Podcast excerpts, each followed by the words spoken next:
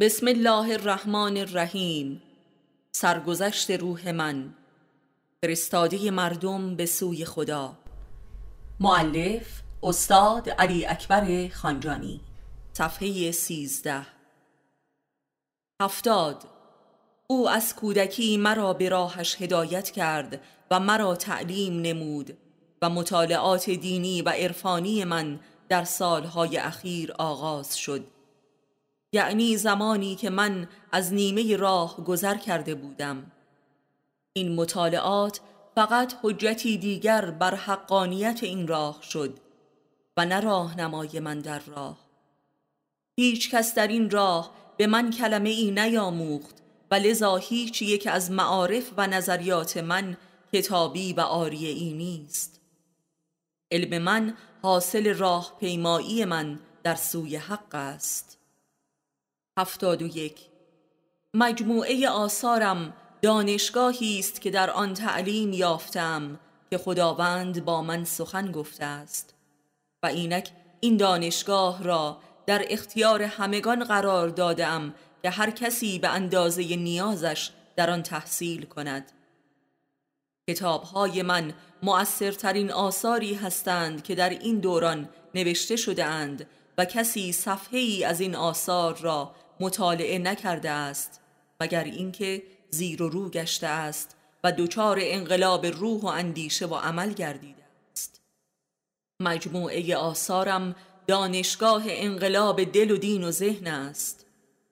آنچه که در این دانشگاه تعلیم داده می شود فهمیدن و احساس کردن و دیدن و شنیدن و لمس کردن و زیستن و وجود یافتن و دگر شدن است به سوی حق.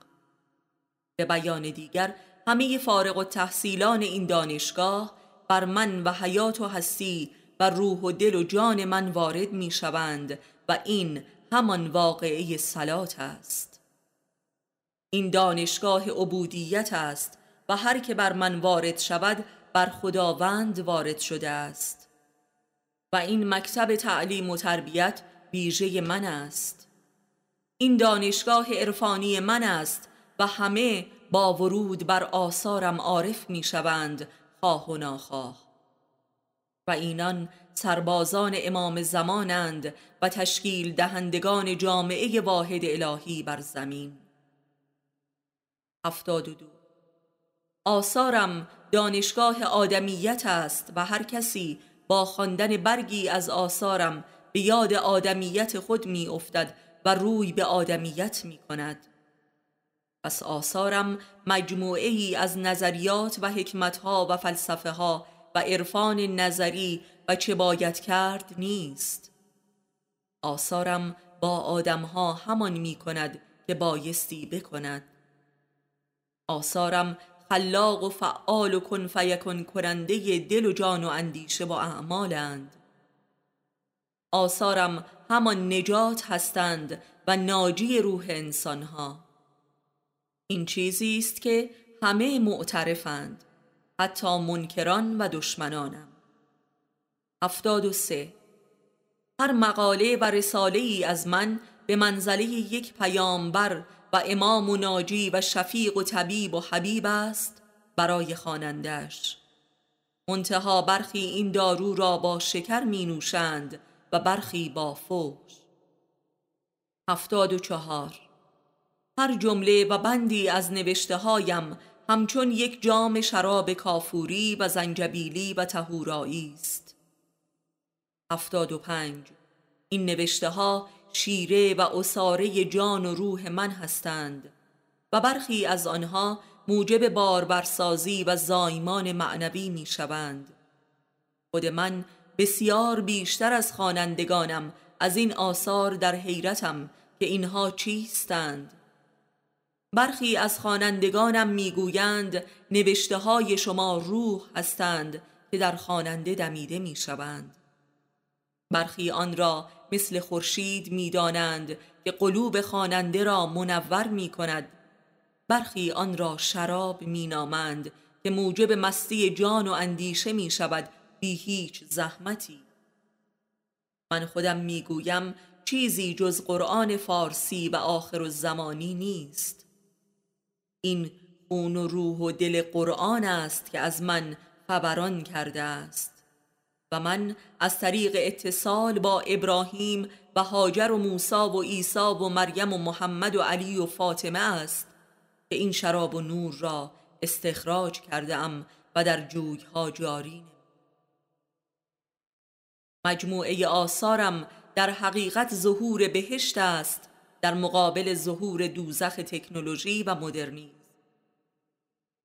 هر که با آثارم متصل شود بر بهشت وارد شده است و این است معنای نجات و ناجی. آثارم برخی شیرند برخی اصل و برخی شراب و حتی برخی افیون بهشتی هستند که خماری و قحطی و آتش دوزخ آخر الزمان را مداوا می من عاشق خدمت به مردم بودم و خدا بدین گونه اراده ام را برای جهانیان محقق کرده است. هفتاد و شش. زین پس هزاران هزار دکتر خانجانی بر روی زمین زندگی خواهند کرد. اینان فرزندان روحانی من هستند.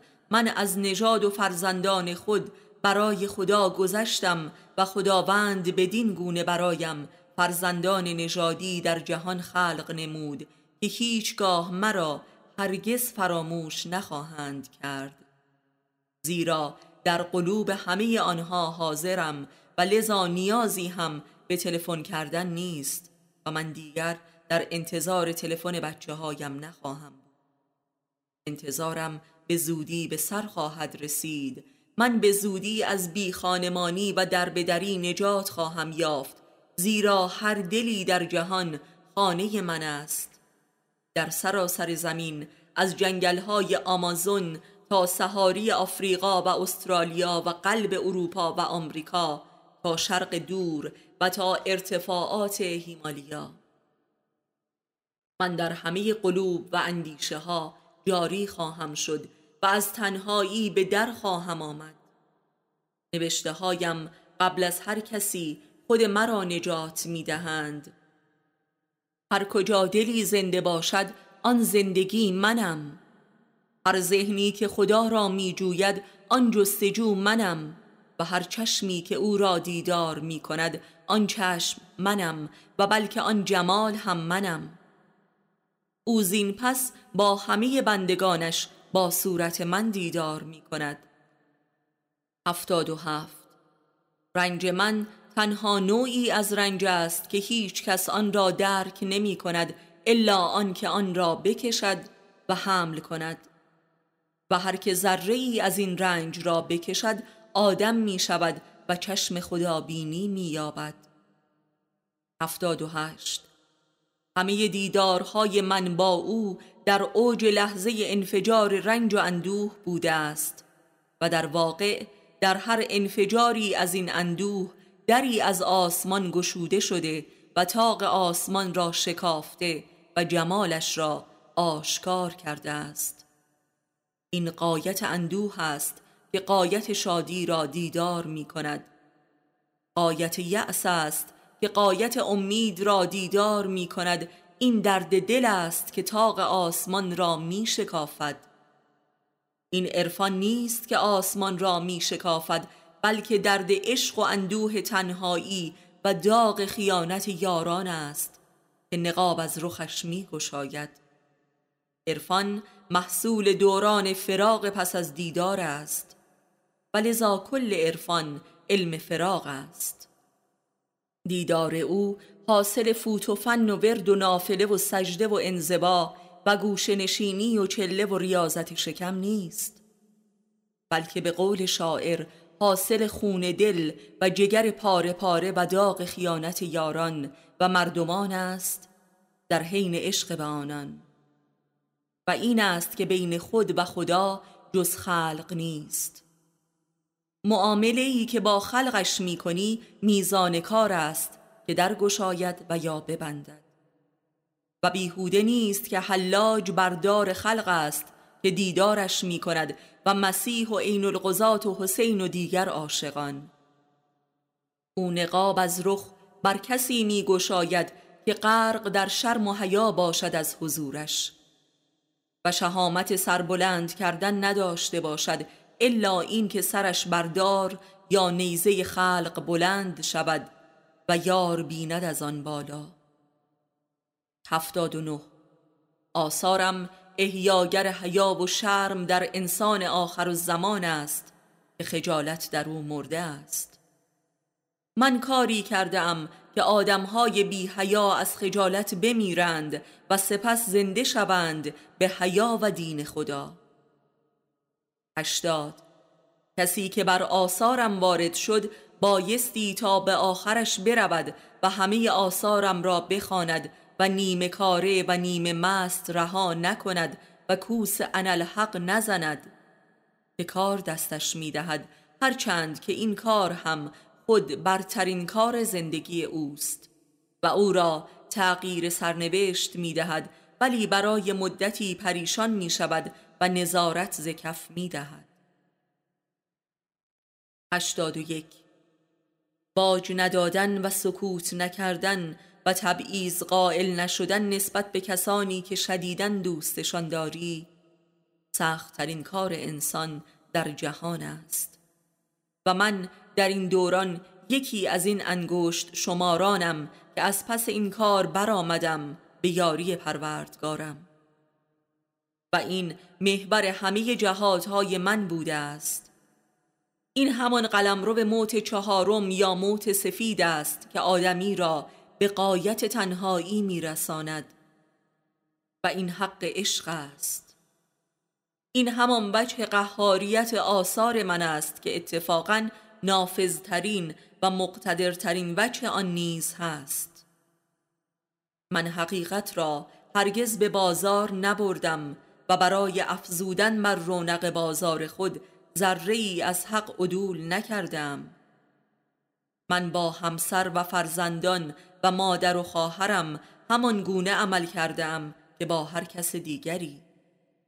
و این یعنی عدالت. یعنی با هر کسی در شعن آدمیت او رفتار کردم و تحقیرش نکردم به خاطر عواطف شخصی خودم. کسی که عاشق باشد هرگز عزیزان خود را تحقیر نمی کند تا آنها را حتما برای خودش حفظ کند. عدالت محصول عشق است و تبعیض هم محصول فسق. هشتاد و دو وجودم در جامعه و در رابطه با آدمها امکان یک بار دیگر انتخاب کردن است. وجودم نور انتخاب است. آثارم نیز همین گونه هستند. هر کسی با من یا آثارم روبرو می شود برای نخستین بار با حقی به نام انتخاب سرنوشت روبرو می شود و انتخاب می کند. یا راه حق را و یا همان زندگی جاهلانه قدیم خود را. در هر دو حالت او دیگر از عرصه جاهلیت خارج شده است. و می‌داند که چه می کند و به کجا می رود من روشنایی ظلمات آخر و زمان هستم. من نوری هستم که زمین و آسمان و طبیعت و افراد و جوامع و تاریخ و حیات و هستی را روشن کردم. من مستاق آن چراغی هستم که در خود به خودی خود روشنم. من نورم و آثارم نور علا نور است. خداوند نورش را از وجود ضعیف ترین بندهش بر زمین بر خلایق میتاباند. و آن روغن زیتونی که نه شرقی است و نه که در وجودم مشتعل می شود درد من است. و بوی این روغن زیتون در تار و پود کلماتم به مشام می رسد هشتاد و سه. یادم می آید که در واقعی آن نزول روح و ملائک در دازگاره در آن کلبه ام در نیمه شبی. به ناگاه اطربوی روغن زیتون همه جا را فرا گرفت. و گویی که خمره ای از عطر زیتون در آنجا شکسته باشد. در حالی که قطره ای روغن زیتون در آن مکان موجود نبود. برای مطمئن شدن از اتاق بیرون رفتم و تمام فضای بیرون غرق در عطر زیتونی بود که هرگز به مشامم نرسیده بود. گویا باران روغن و عطر زیتون میبارید که بویش جانم را سیاه مست کرده بود. و همه کسانی که آنجا حضور داشتند متوجه این واقعه شدند و در شگفت ماندند. و تمام خانه و آن منطقه را زیر و رو کردند تا اثری از زیتون بیابند که نیافتند من کارخانه روغن زیتونگیری دیدم.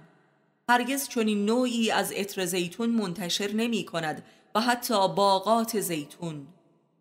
کارخانه روغن زیتون خداوند در دل من برپا شده بود و بدن من آن کارخانه بوده است. هشتاد و چهار. دل من آن تور سینا و بلد امین و احسن تقویم است که در درک اسفل سافلین بدنم حبوط کرده است. پس از آن عروج و به راستی همو بوده که در تمام عمرم احکم الحاکمین وجودم بوده است. هشتاد و پنج.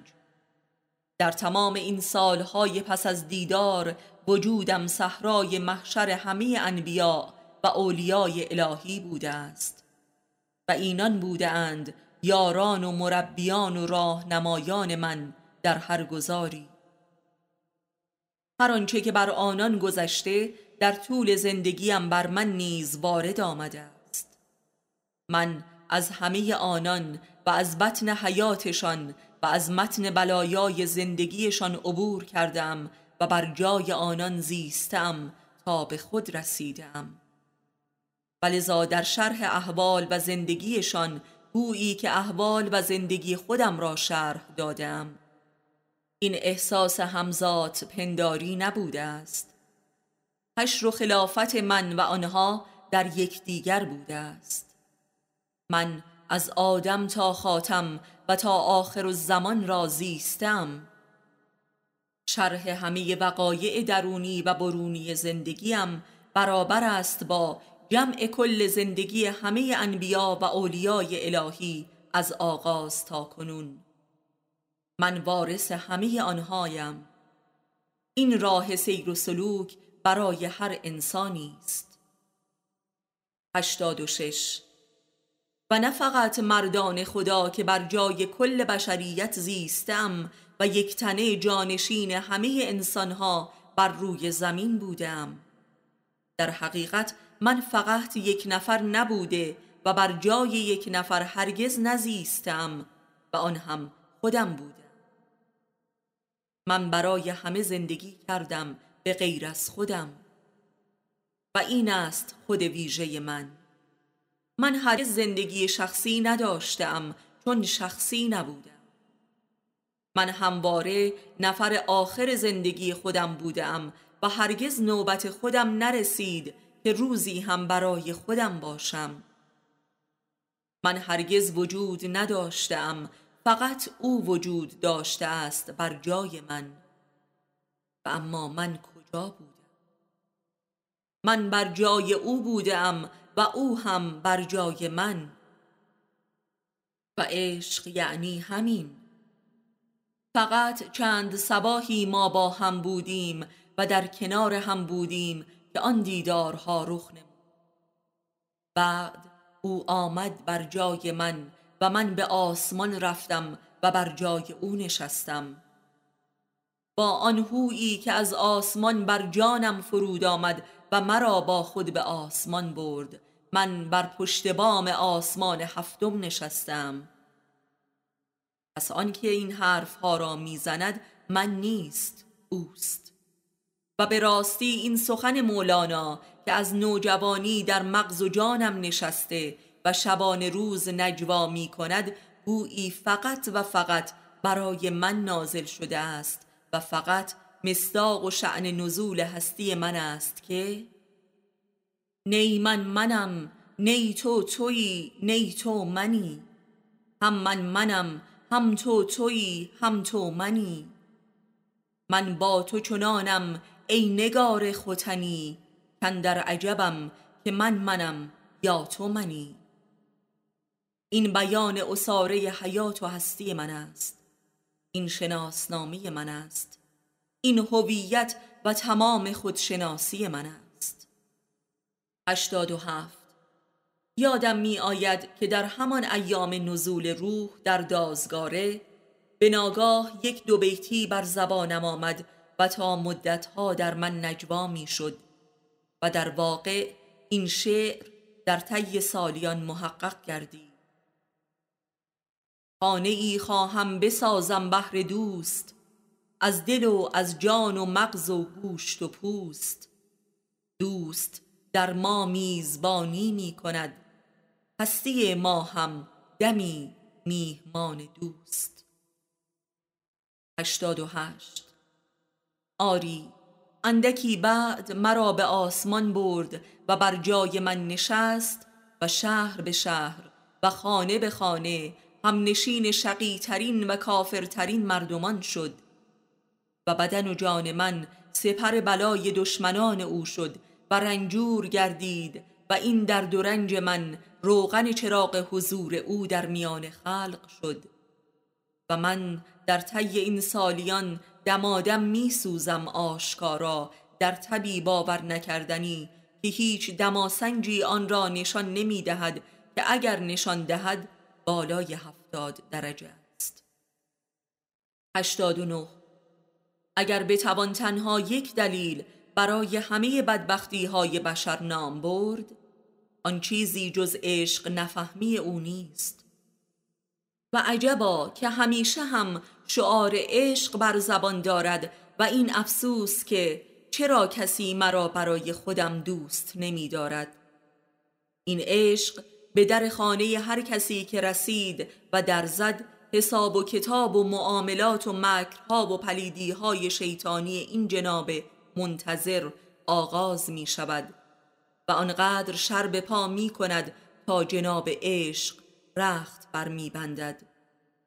و آنگاه تا آخر عمر افسوس و دریغ از این قفلت که خودم کردم که لعنت بر خودم باد. این کل داستان زندگی آدم بر روی زمین در طول تاریخ است.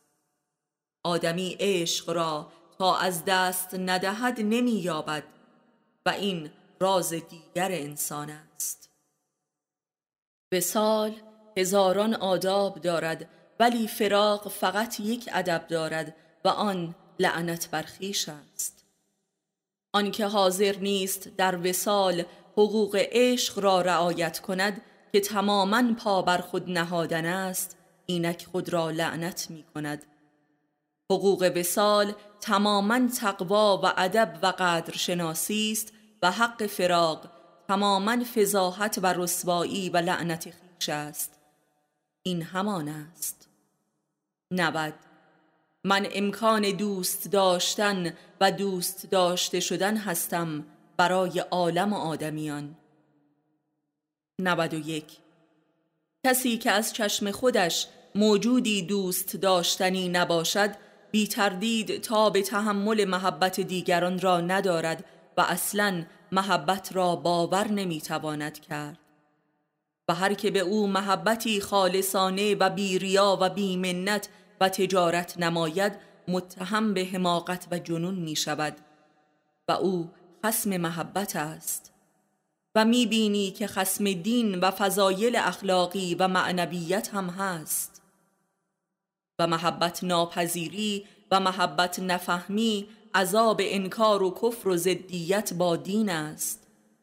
زیرا آدمی فقط در قلم رو به اعمال و باورهای دینی است. که موجودی با ارزش و الهی و محبوب نظر خودش می شود و این اجر دین است. نفرت از خیشتن عذاب کفر است و خداوند در آخرین ارتباطات من با مردم مرا با بدترین این نوع مردم روبرو ساخت که شقاوت در رأس هویت آنها بود و افتخارشان بود. و عجبا که این نوع مردمان را متعلق به فرقه های زاله یافتم که شعارشان عشق و عرفان است. یعنی فرقه اسماعیلیه بهاییت و برخی فرق درویشی.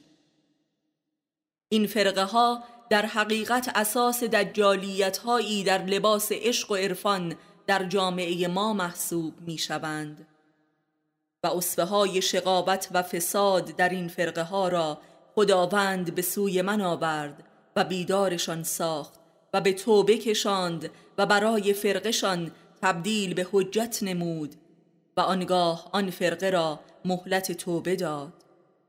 آنان که توبه کردند و تصدیق نمودند نجات یافتند و ما بقی به ناگاه مبتلا به عذابهای عظیم شدند و آن فرقه ها متلاشی گشتند.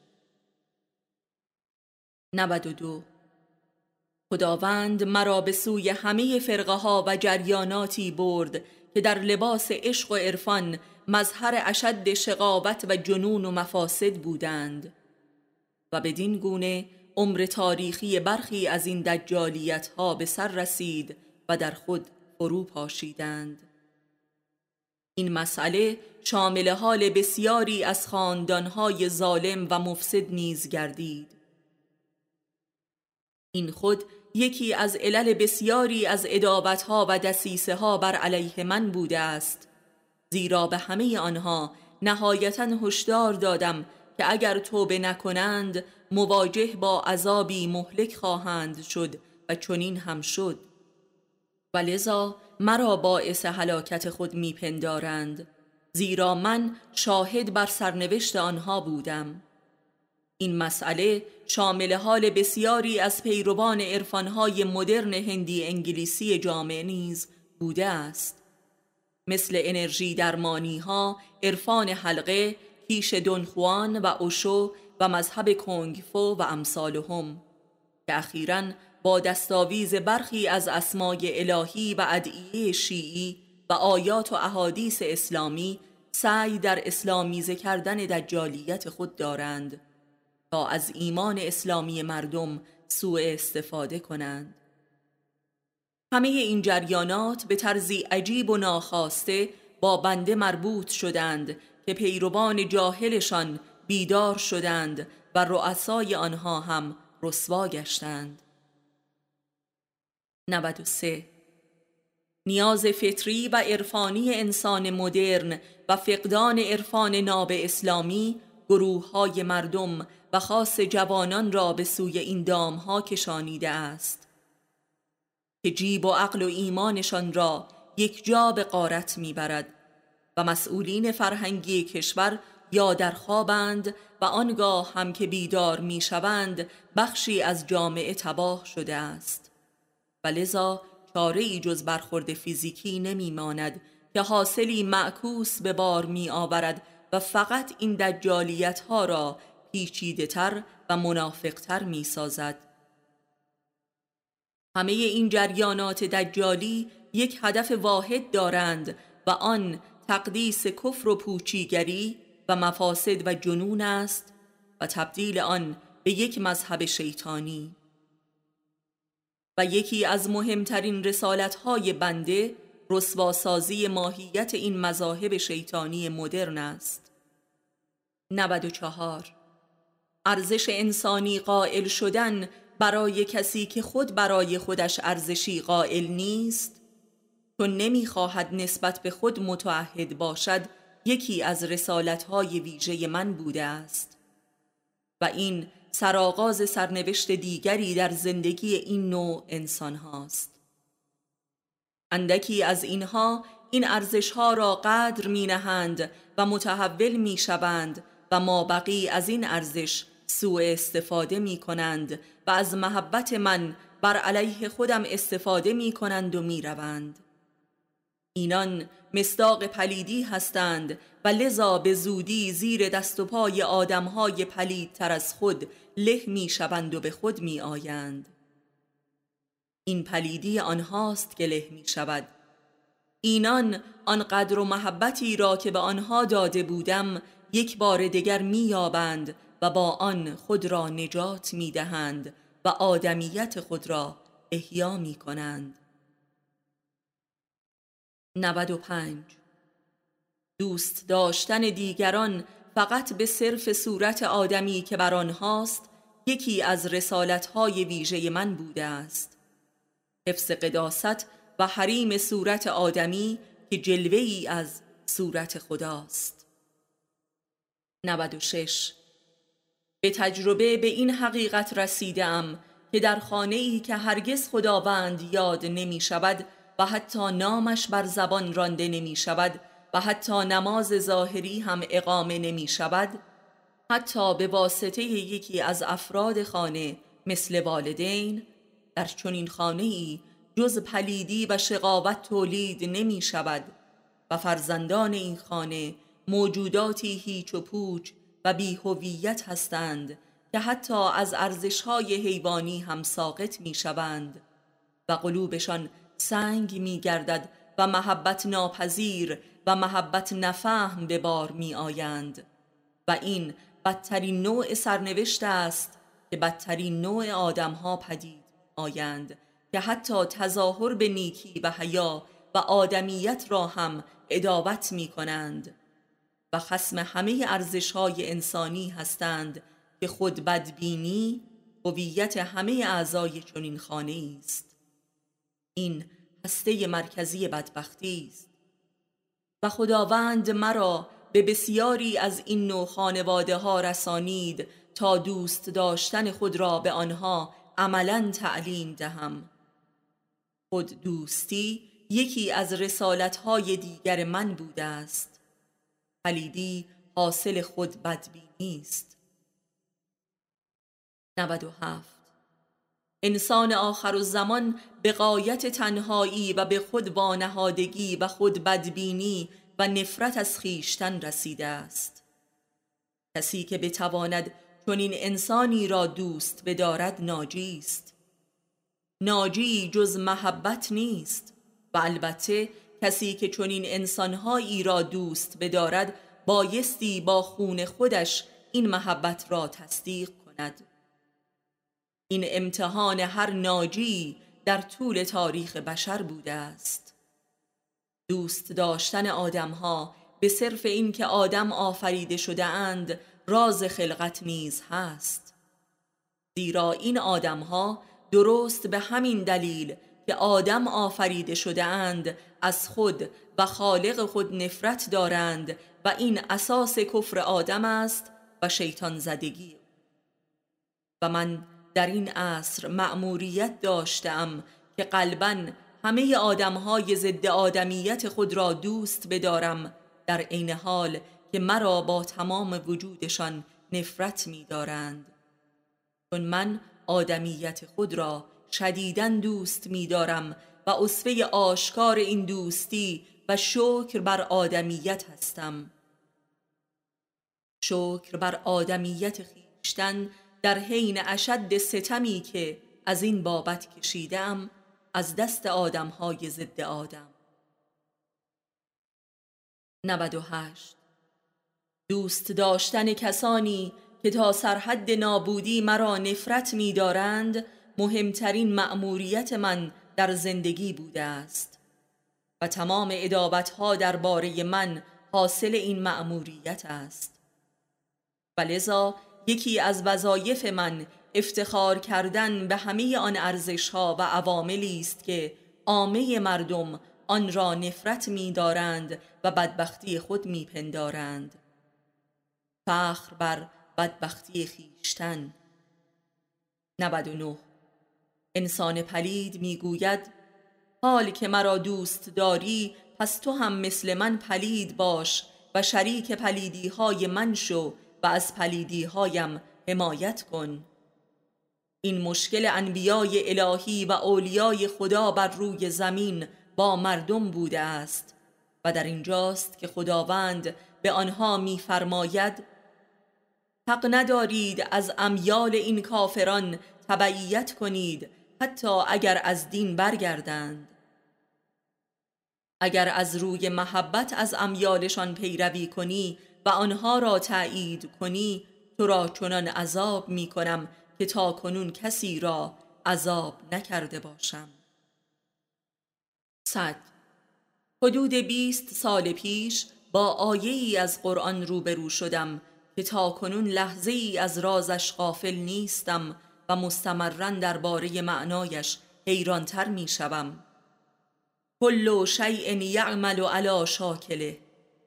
یعنی هر چیزی بر شکل و صورتش عمل می کند یعنی اعمال هر کسی یا هر چیزی بر صورت و شکل و جمالش جاری و ساری می گردد و آن را مسلما تحت تأثیر قرار می دهد هیچ یک از ترجمه هایی که دیدم این معنای واضح و تحت لفظی را ترجمه نکردند و اکثرا شاکله را به معنای تینت و باطن و مثل و شبیه گرفتند یعنی به معنایی کاملا متضاد.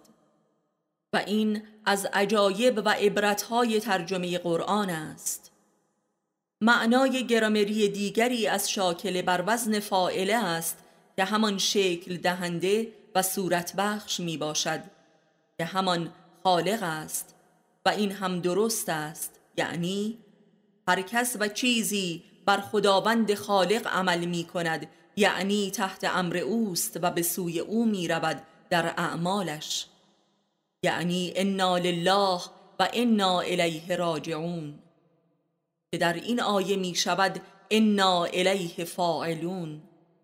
و اما این هر دو معنا درباره انسان دارای ذاتی یگانه است چون صورت انسان صورتی از صورتهای خداست.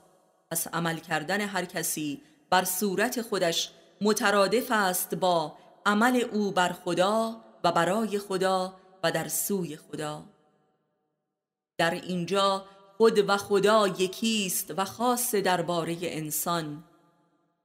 هرچند که این معنا در عرفان توحیدی شامل همه اشیا و موجودات دیگر هم می شود و لذا کل هستی جهان وجه الله است و همه بر وجه او عمل می کنند و اما معنای زمینی دیگری هم در این آیه وجود دارد و آن این که اگر هر کسی بر شکل و صورت خود عمل می کند پس عمل هر کسی معلول جمال و شکل اوست. و لذا آدمی در اعمالش مجبور است. و این مکتب اصالت فرم است. یعنی مذهب اصالت جمال. ولی اگر این هر سه معنا را توأم کنیم معنای برتری حاصل می آید. چون وقتی هر کسی به جمال خودش عمل می کند پس بر صورتش اثر می نهد و آن را تغییر می دهد و این تغییر متقابلا موجب تغییر اعمال هم می شود و لذا مسئله جبر صورت منتفی می گردد و امری ما برای جبر و اختیار حاصل می آید آدمی به واسطه اعمالش صورت خودش را هم تغییر می دهد همانطور که صورت هر انسانی مظهر سیرت او هم هست که در قرآن آمده که اوست ظاهر و باطن. پس ظاهر و باطن همه امور یکیست. بنابراین شاهد رابطه ای دیالکتیکی بین ظاهر و باطن و سیرت و صورت و عمل و جمال هستیم. اگر یک قطع سنگ در طی سالها و قرنها تغییری چندان نمی کند بدان دلیل است که اعمال زیادی ندارد و لذا صورتش هم ساکن و بی تغییر است. و از طرفی چون دارای جمال و شکل خاص و کاملی هم نیست اعمالی زیاد بروز نمی دهد همانطور که آدمی فعالترین موجودات است چون که کاملترین جمالها را در میان موجودات دارد زیرا صورتی از صورت خداست و خلیفه خداست. و از آنجا که اعمال آدمی معلول امیال و سیرت نهان اوست اگر این سیرت با خدا باشد و به یاد خدا و برای خدا باشد لذا اعمالش هم خدایی تر می شود و متقابلا این اعمال خدایی موجب تغییر صورت شده و صورت را هم خدایی تر می کند تا آنجا که آدمی محل ظهور جمال وحدانی خداوند می شود که جمال ذات اوست. در ادامه آیه مذکور می‌خوانیم که هر کسی بر صورت خودش عمل می کند و خداوند بهتر می‌داند که چه کسی به هدایت او نزدیکتر است. از سخن بر سر صورت هدایت بخش و است. جمال هادی. و در واقع در معنای نهایی امر هدایت و زلالت امری مربوط به جمال انسان است. جمالهای هدایت شده و گم شده. جمالهای هادی و گمراه کننده. همانطور که سرنوشت و هدایت نهایی عالم هستی و خلایق در روز قیامت کبرا با ظهور جمال خداوند محقق می شود و هر کس و چیزی به مقصد ابدی خود ملحق می شود قبل از آن روز جمال انسانها بر روی زمین عامل هدایت و زلالت است و نیز نشانه هدایت و زلالت. و ضرب المثل معروف ما ایرانیان نیز برخواسته از این راز عرفانی است که هر که یارش خوشگل است جایش بهشت است. یعنی آدمی روی به هر صورتی که باشد و یا هر صورتی هم نشین و یار و همراه او باشد همین سرنوشت او را معین می کند. مسئله قبله عرفانی که همان جمال پیر و امام است نیز بر حق همین آیه مذکور است. و این مذهب اصالت جمال و عشق جمالی است. یعنی دل آدمی محل پرستش هر جمالی که باشد اعمالش هم برخواسته از همان جمال است و جمال خودش هم تحت تأثیر این اعمال و آن جمال محبوب است و نهایتا کل سرنوشت و مقصدش. این همان راز و حکمت هویت جمالی است که در آثارم یکی از ارکان معرفت اسلامی تلقی شده است. و نیز در قرآن درباره اصحاب اعراف می‌خوانیم که این مردان از روی صورت آدمها همه را می‌شناسند که چه کسی اهل بهشت یا دوزخ است. یعنی کافر و مؤمن کیست؟ و عارف یعنی کسی که از جمال هر کس باطنش و عاقبت او را می‌بیند. این معنای آن کلام علی علیه السلام سلطان عارفان است که در دل هیچ نیست الا این که بر رخسار آشکار است. به بیان دیگر صورت و جمال هر کسی آینه باطن اوست. و بلکه صورت کل جهان هستی آینه باطن هر انسانی است و آدمی هرچه در جهان می‌بیند صورت باطن خودش است. 101 اصلا اعمال و رفتار همانا اعمال و رفتار شکل و صورت است. عمل فعل جمال و حیبت و قد و بالای آدم است. جنبش شکل است. پس واضح است که اعمال نه تنها بر صورت جاری و ساری هستند بلکه از صورت برمیخیزند. همانطور که موجود بی صورت و شکل و نامرئی هم عملی بروز نمی‌دهد. و هرچه شکل ساده تر باشد اعمالش هم ساده تر و نامرئی تر است. مثل اعمال یک قطع سنگ یا خاک و هوا. پس معلوم است که اعمال ما از صورت و بر صورت و با صورت انجام میپذیرد و در صورت اثر می نهد و نفوذ می کند و حالات متفاوتی پدید می آید مثل شادی یا غم آسایش یا خستگی جوانی و پیری و عشق و نفرت و دافعه و جاذبه.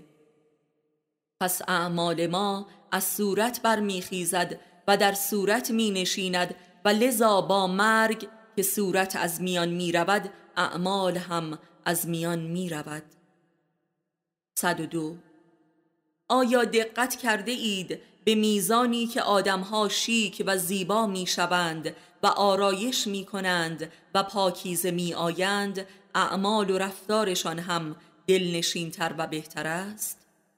مخصوصا خانم ها که بدون آرایش غیر قابل تحمل هستند حتی در نزد خودشان و این است که آرایش خانم ها در خانه از عبادات و واجبات است و اینکه اصلا پاکیزگی و زیباسازی و معطر نمودن خود از واجبات شرعی است که خود پیامبر اسلام اسوه این امر است. این بدان معناست که تا چه حدی اعمال برخواسته از صورت است و بالعکس. و خود اعمال و رفتار و سلوک جسمانی خود بخشی مهم از جمال و شکل آدمی را تشکیل می دهد و اینکه برخی از همین جاذبه و حقیقت جمال به عنوان یک دام و فریب دیگران استفاده می کنند امری دیگر است. در زنها فراوان است. که جنبه ای از مکرشان تلقی می شود و این است که زنان مکار از مرد اهل معرفت و عارفان چون جن از بسم الله می گریزند چون جمال شناس هستند. 103 جمال شناسی برترین علم است و وجهی از خداشناسی وجودی و عرفانی می باشد. 104 یکی از تجربیات عرفانی بنده این است که با کمال حیرت دریافتم که چگونه حتی جمال سوری آدمها تحت تأثیر اعمالشان دگر می شود. زنان وقیه و زشتی که ایمان می آورند جمالشان هم دگرگون می شود و نیز مردان. یعنی زیبایی یکی از علائم ایمان و اعمال صالح است و این است که مؤمنان و خاص زنان مؤمن بیشتر از سایر زنان معمور حفظ حجاب و افت رفتار و پوشش و کلام و نگاه خود هستند.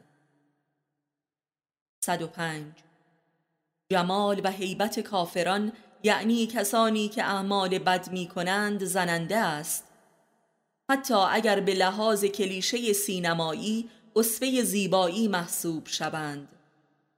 جاذبه اینان شهوانیت محض است و دام انحطاط و رسوایی و عذاب آنهاست. کافران زیبا روی یک ماسک محض هستند که از دور زیبایند و در نزدیک دیوی متعفن و مردابی از حشرات موزی. 106 آنچه که جمال آدمی را می سازد اعمال اوست. و آنچه اعمال را می پرورد افکار اوست. و آنچه افکار را می پرورد احساس اوست. و آنچه احساس را می پرورد جمال دیگری در بیرون است که آن انسان با این جمال همنشین و همدم و همراه پس جمال دوست است که جمال تو را خلق می کند و جمال تو هم سرنوشت تو را می سازد 107 و البته آن زیبایی حقیقی هرگز نیازمند آرایش های کاذب و رنگ و لعاب و جراحی و سلاخی نیست.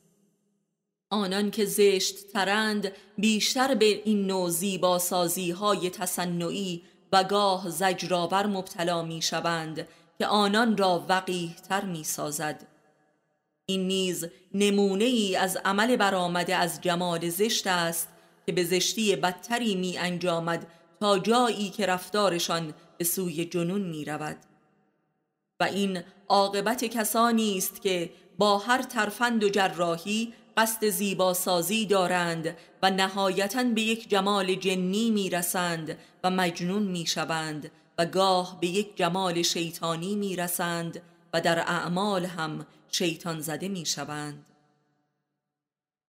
108 در قرآن کریم می‌خوانیم که خداوند با محسنین است. محسنین دقیقا به معنای خوب رویان است و نه نیکوکاران. هرچند که نکوکاری برآمده از نیک است. 109 قرص صورت آدمی در به ورود به وجود و سیرت اوست و بزرگترین فرج به معنای قرآنی است. دری گشوده به عالم هستی. و لذا مؤمنان شدیداً توصیه شده اند که از این درب محافظت کنند که هر کسی بر آن وارد نشود. و البته آدمی به میزانی که زیبا می شود یعنی مؤمن می شود و به همان میزان از این درب گشوده به جهان مراقبت می کند و هجاب و افت خود را حراست می کند به خصوص هجاب نگاه را که بزرگترین درب جمال است. دری که مستقیما به سوی دل است و در به دل به جهان بیرون است. ولی ظاهوریان بهشتی در قرآن با چشمان گشاده خود توصیف شده اند که البته این درب به سوی همسران باز می شود. و لاغی 110 آدمی تماما با صورت و جمال خیش است که بر جهان وارد می شود و جهان هم بر او وارد می شود و این یک مبادله متقابل است. آدمی به میزانی که بر جهان وارد می شود جهان هم بر او وارد می شود و طبق آیه مورد بحث کل معامله و تعامل انسان با جهان هم از طریق شکل و جمال اوست و ماهیت این عمل با جهان است که هویت جمالی هر کس را معین می کند نوع معامله با جهان و جهانیان است که انسان را کور یا بینا کر یا شنوا گنگ یا گویا تیز شامه و یا خرفت بار می آورد معامله کافرانه یا مؤمنانه با جهان. این رفت و آمد جمال انسان با جهان و جهانیان است. 111 جمال زیبا غرق در زیبایی جهان است و لذا در جهان تأمل می کند ولی زشت رویان در جهان فقط می دوند با سرعتی فزاینده. چون نه چیزی می بینند و نه می شنوند و نه می بویند و لذا نمی فهمند و رابطه ای برقرار نمی کنند اینان زائده ای بر جهانند مثل یک دمل یا قده ای چرکین. فلذا رابطهشان با جهان و جهانیان نیز رابطه سلاخانه از نوع جراحی است. رابطه ای کاملا فنی و منتاجی و فیزیکی است. اینان اصلا با زشتی و زیبایی رابطه ای ندارند بلکه فقط کم و زیادی را در میابند و این همان نگاه فیزیکی است و نه برخوردی جمالی. برخوردی از نوع سنگ است رابطه ای جمادی. اینان حتی با عطر و بو و مزه جهان هم سر و کار ندارند یعنی از حیوانیت هم ساقط هستند بلکه فقط با وزن و حجم و گرانی و ارزانی و اعداد سر و کار دارند. این جهان ساقط شده از جمال است. انسان